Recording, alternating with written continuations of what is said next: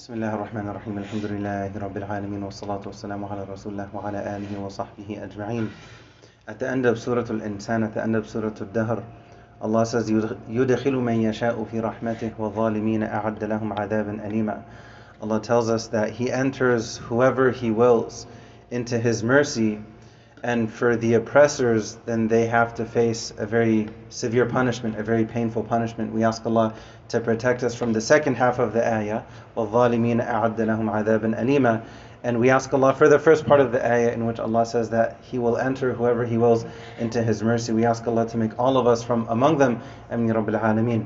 And what is a master key to help us make it through that door of hopefully uh, being you know, accepted into Allah's mercy, Allah granting us His mercy, showering His mercy upon us.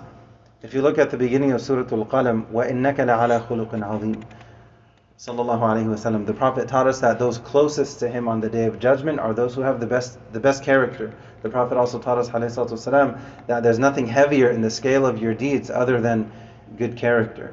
Now this doesn't mean we okay we try to be nice and kind with the creation but then we completely overlook whatever is between us and the creator. The idea is to have balance between the two. And in this narration the prophet is emphasizing the importance of trying to be kind trying to be people of mercy.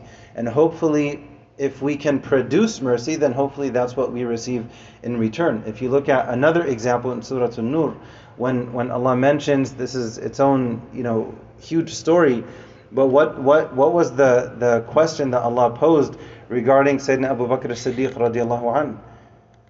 Would you not love for Allah to forgive you?